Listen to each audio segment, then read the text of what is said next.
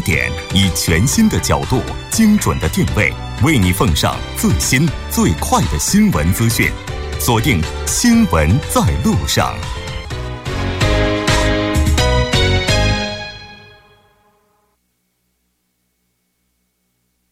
好的，欢迎回来。那接下来是广告时间，广告过后为您带来我们今天新闻放大镜的第二部分。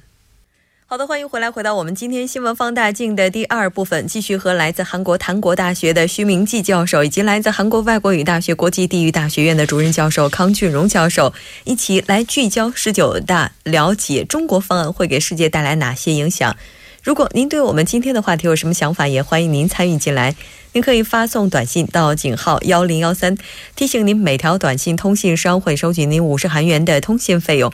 另外，您也可以在 YouTube 上搜索 TBS EFM，在收听 Live Streaming 的同时点击对话窗参与进来。那刚才我们提到了说中国梦，这个我们这个康教授也是进行了进一步的补充。那其实谈到中国梦的话，从中国内的角度来看的话，目前这个也是在不断的聚焦可持续发展。其实这个可持续发展可能最为重要的一个部分就是民生部分了。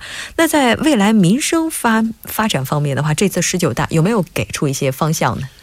呃，因为呃刚才说了，第一个一百年呢是在二零二一年呢要建成这个全面小康社会。嗯，那么这是当务之急，因为就二零二一年的话，现在没剩几年了。嗯。啊，所以呢，在着眼在这一方面，那么未来民生发展要怎么样着力呢？这个十九大的报告中啊，他有说，他说要在这个幼有所育，小孩有给他教育，对吗？还有学有所教啊，老有所得，病有所医，老有所养，住有所居啊，若有所扶上呢，不断的取得这个新的进展。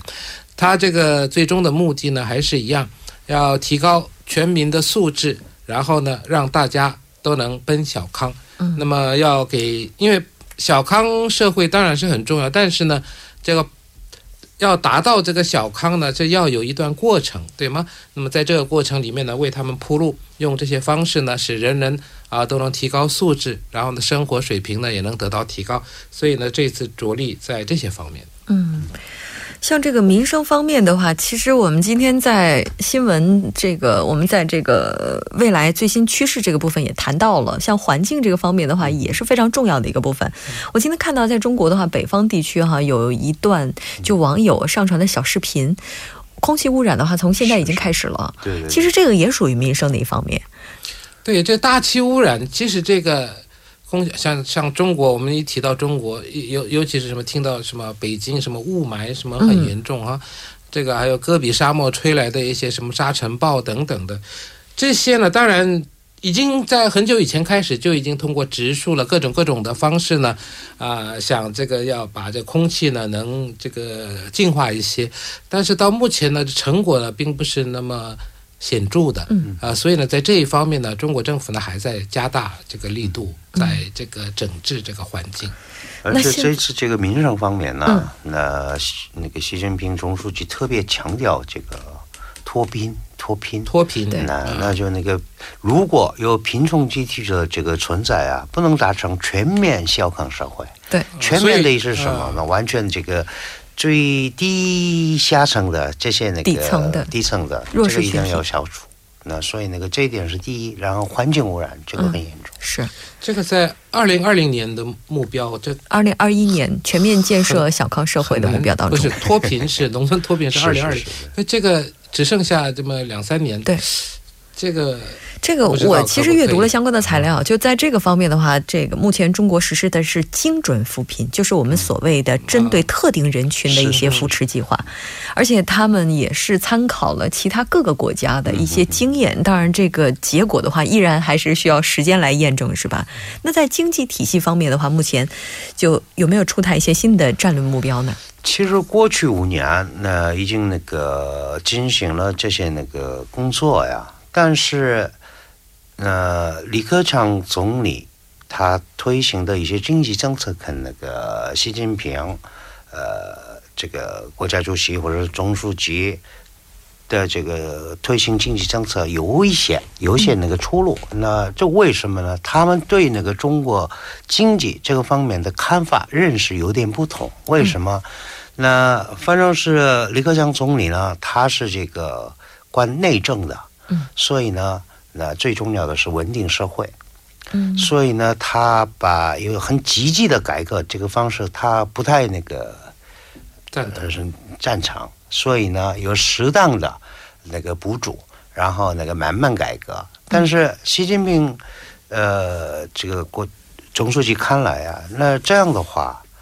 那可能达不到这个很快，那个不能达成一些那个很快的发展，所以呢，有强有力的方式来那个进行结构调整。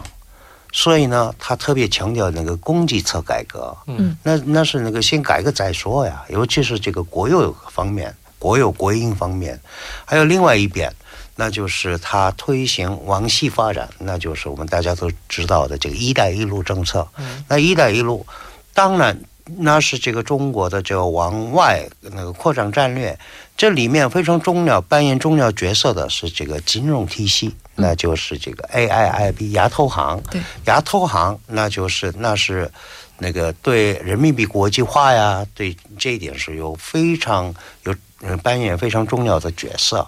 所以呢，往后的这个经济发展呢，采取一个这个供给侧改革来推动那个结构调整，那然后最后达到这个产业结构优化这个方面。另外一个是对外扩张，那这个扩张不是说实力的扩张，那它是这个有比如说。呃，中国的制造业啊，或者是这些物流啊，这这些方面呢，那那个经过这个“一带一路”，把中国的这个经济搞起来，这两点往后的这个发展方向，那集中这这两点。呃，这“一带一路”呢，好像也写入了这个党章里面。还有一个呢，就是推动构建这个人类命运共同体这个主张，这个好像也在也写入了这个党章里面。所以这一次党章里啊，就包容了很多。那么这些呢，都是以后呢，呃，会成为一种这个中国这个像对外政策上呢，会带来很大的影响的这些东西。嗯呃，除了国内一块儿以外呢，对外部分啊、呃也有也有一些就写入了党章，就是说以后中国要走哪一条路，要怎么样发展呢？目前已经都规划的差不多了，那就要看怎么样去付诸实践。是啊、现在是在走这个道路，所以说，其实这个过去的一些什么，就是什么毛泽东思想也好，什么邓小平理论也好，这些呢，都是一些已经有有目可睹的、有目共睹的一些东西。但是呢，现在这个习近平这个新时代所谓的这个中国特色社会主义思想呢，啊、还没有什么具体的这种情况。嗯啊，所以呢，呃，以后呢要朝着这个目标要迈进。呃，所以说呢，要最终的目标呢，当然是实现这个中华民族伟大复兴，什么中国梦。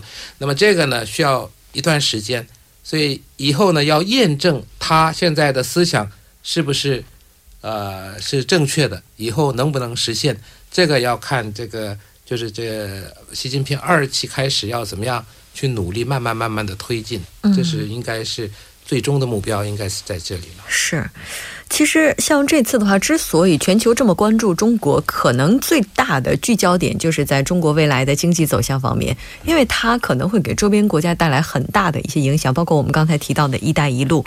那这个状态的话，会不会对周边的这些外交战略方面也会产生一些影响呢？那应该是会有那个在中国方面呢，那会有战略调整。我为什么这么说呀？这一次那个习总书记的政治报告里面有稍微提到这个外交战略这个问题。嗯。那以前中国非常强调那个新型大国关系，尤其是非常关注这个中国、这个美国、中美关系。但是这一次他提倡了什么？新兴国际关系。嗯那不是说我们我们这个不要光一个看这个强国美国这么个敌对，那国际社会的这个领导国家，所以这一点是很正确的。而且他一直强调现在和平与发展的时代，但是过去五年，那中国的崛起，那多多少少会影响给那个周围国家。的，而且有些方面呢，那个组成了一些那个纠纷关系。嗯那所以中国外交方面是过去五年是不是很这个客观的？嗯，所以这次他又提到了什么亲善会友睦邻友好关系那个这个方面呢？那亲是亲切跟那个周围的国家呀维持很亲的关系，还有这个善待，还有那个宽容的，还有这个互惠的这些方面，那就往后。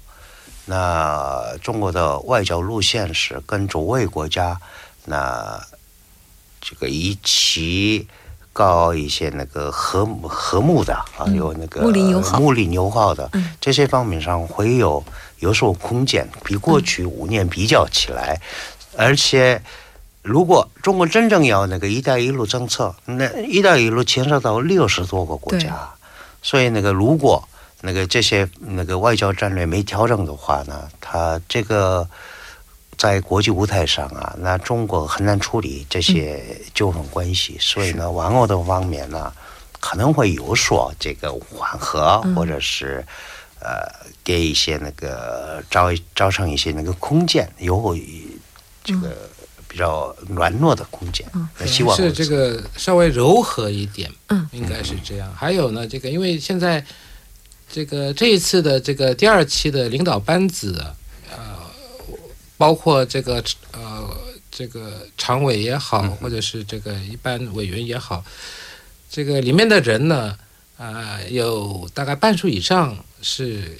跟习近平是比较亲近的一些人士，所以说呢，在推动这些政策方面呢，应该是有一些呃，就是推进的作用。嗯，所以说呢，如果说能按照这个顺序来一步一步的发展的话，要推动的话要有力量嘛。如果说这边那边都反对的话，这个很难推行。嗯，那么从从这个呃角度来看呢，那么这一次这个第二期政府呢，在推进这些政策，或者是做一些什么思想也好，怎么样也好呢，可能是比过去要比较容易一些。我的看法是这样。为什么要比过去容易呢？啊，因为这个自己人在一起的话，嗯比较好做事情。如果说像过去一样，因为中国政府不是有那所谓的什么安排性的嘛？以前我们说什么什么太子党也好啦，什么上海帮也好了，共青团也好了，反正要有这种安排性质的嘛。嗯，那么这一次呢，好像是比较倾向于这一边，是比较倾向于这边，所以说我们说确立了这个习近平在这个中国共产党的这个核心领导地位，嗯这个话就是这样而来的。所以说呢，把他的思想也放在里面。所以说这一次呢，呃，如果说要推进某些政策的话呢，我想比过去呢是稍微容易一些吧，应该是。也就是说，这次的话更加强调了民主集中制原则，是是是是是，就把这个原则的话是进一步强化了。是，那其实刚才康教授也提到了，说现在中国的话就扩大自己的外交阵线。如果说此前比较重视新型大国关系的话，那么现在的话，它开始扩大自己的这个外交的阵线范围，把更多的国家加入中国发展的道路当中。这其实也是降低了中国发展的风险，是吧？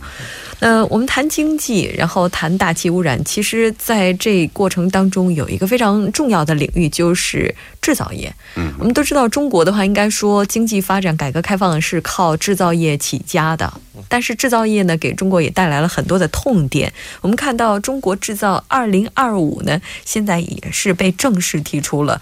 它未来的话，应该也是会给西方的很多企业带来比较大的冲击了。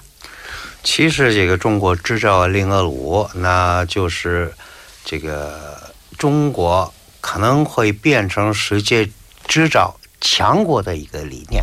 嗯那现在大家都知道，中国是制造大国，嗯但是中国要变成呃制造业强国，那自然而然会影响到那个周围的国家，比如说韩国。嗯，那韩国这个出口的百分之七十是中间材料。嗯，但是现在那个中国经济发展了，制造业水平那个提高提高了，那就那个以前从韩国进口来那个组装出口别的国家的这种模式，呃，现在已经那个不太管用了，因为中国内部可以那个提供一些这个原材料啊，或者是那个有些中间材，那。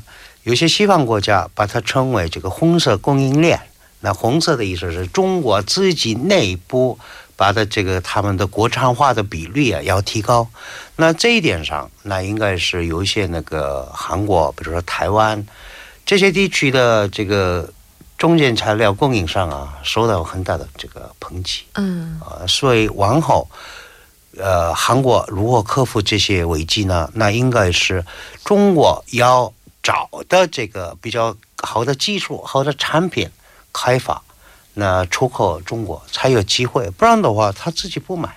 嗯那所以那个韩国整个面临的这些东西，那比如说西方还有欧洲一些这个厂商也是如此，所以呢，中国企业的这个技术提高可能会那个组成一些以前是那个合作第一，但是现在是可能是竞争竞争的几率啊比合作的几率更大。嗯那所以这一点如何克服，那应该是每个这个企业界的这个大课题。嗯那目前看的目标呢，说是这个二零三五年中国制造业呢整体要达到这个世界制造强国阵营的这个中等水平。那中等水平就二零三五年的话，在中等水平的话，啊、也再过到二零五零年的话，就可能啊、对这个技术水平会跟西方国这个发达国家达到差不多的水平。如果这样的话呢，那那时候真的，如果说其他什么零部件也好，什么呀，中间材料都能自己生产的话，当然是给呃周边国家的企业，呃世界各国的企业呢，会带来相当的一个冲击，一个影响。对啊、所以说这个当然中中国现在是这个制造大国，但是就像蒙康老师说的，如果变成了制造强国的话，啊、那么这个世界贸易的版图可能又要重新划定了。嗯。其实，像中国制造二零五二五的话，应该说这个目标虽然说设定的是在二零二五年，大家觉得似乎是有点太近了。我们是不是应该把这个日期再往后拖没有，一点？这是中间目标。那最后是二零五零年，2050都是那个靠着两个一百年的那个中华人民共和国啊建立一百周年。那二零五零年他们的目标是什么呢？超越德国、日本、啊美国，那变成一个强国，希望如此啊。但是这个、这个过程如何达到，这个我不知道。对，但是目有了目标，有了确切的目标，还有有了一个推进的一些计划，所以说呢，呃，这个二零四九年就是一百年的第二个一百年的时候呢，就要接近这个所谓的中华民族的伟大复兴了。哦中国的话，其实目前是全球经济增长最大的引擎，嗯每年的经济增长率，再包括整个人口它的消费规模，带动了基本整个全球经济的增长。如果中国未来的话，很多领域都可以自给自足的话，其实这个冲击的话，我觉得对于其他国家的话，应该是可以预见的，但其实也能够有效的刺激其他的国家去更加积极主动的创新。所以反过来看，说不定也是一件好的事情。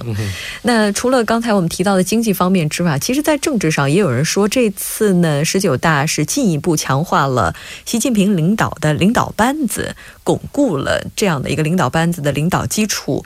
为什么会有这样的一个说法呢？那大家都知道，因为那个以前呢都是安排一些派系，嗯但是这一次呢，比如说这个李克强总理原来是那个十八大的常委，所以那个他是那个习近平李克强体制的一个这个核心地位，所以呢他还存在。然后另外五个都全都换了，嗯那就那个李战书。那他的年纪虽然比那个他这个习主席大，但是他是那个习主席的盟友。嗯然后这个王阳，那王阳呢，基本上他是这个广东省长的时候啊，嗯他对那个开改革开放、市场经济这一点。那个的手段来提高广东的这个经济质量，所以这一点上它是比较是实务性的。嗯那有那可能靠着这个习近平的往后政策呀，那很难配合，呃很好配合。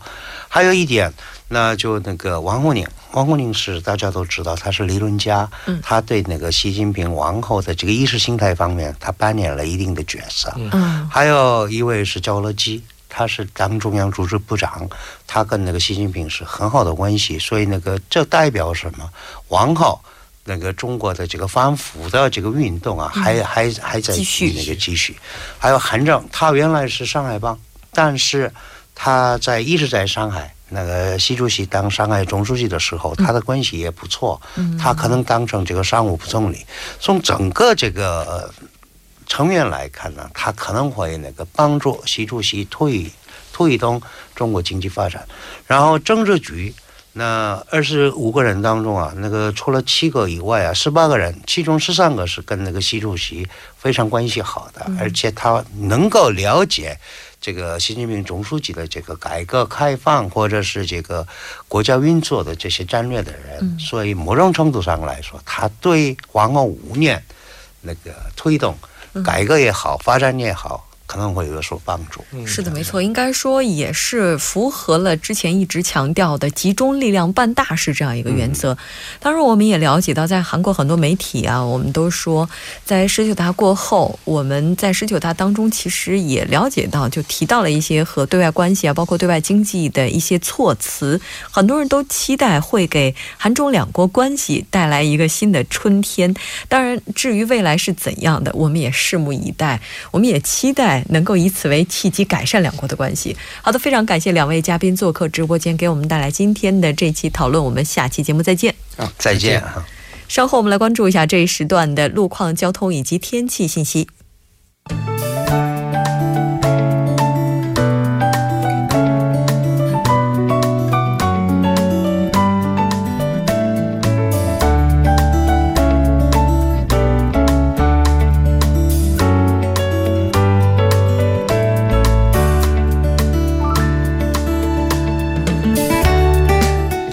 晚间七点五十三分，这里依然是由程琛为大家带来这一时段的路况及天气信息。我们先来关注一则交通临时管制的通告。在统一路、统一路地下车道两头，今天晚上呢将会进行一个维修路面的工程作业，单方面的两个车道将会进行全面的交通管制，车主们可以利用反方向的车道交错通行。具体的施工时间分为两期，第一期是从今天晚间至次日的凌晨六点，第二期施工作业时间是从十月二十八日晚十点至次日的凌晨六点。好的，接下来我们来关注一下内部循环路，从圣水大桥至成山大桥沙金交叉路附近三车道正在进行道路维修的施工作业。目前呢，这一路段属于事故高发路段，还望来往的车主们参考相应路段，小心驾驶。从真灵隧道至洪恩交叉路，目前这一路段是因为车辆的增加而交通停滞。反方向的成山交叉路至红志门隧道也是因为车辆的增加，这个路段的拥堵状况呢比较严重，请各位车主车主们小心慢行。好的，最后我们再来关注一下天气的变化。今天晚间至明天凌晨。多云，最低气温十度。明天白天晴，最高气温二十二度。天气呢虽然晴朗，但首尔以及韩国中西部地区有雾霾，PM 二点五略微超标，建议您出行时佩戴好防护口罩。好的，以上就是今天这一时段的路况及天气信息，我们明天见。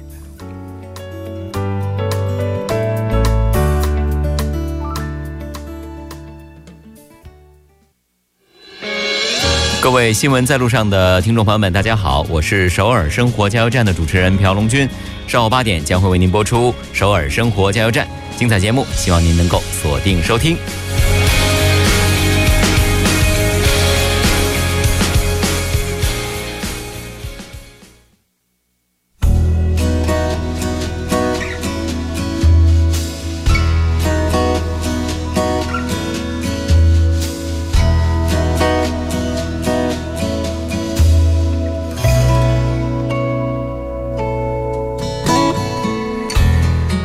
这里，我们今天新闻在路上两小时的节目马上就要接近尾声了。最后，依然为您送上我们今天的结束新闻。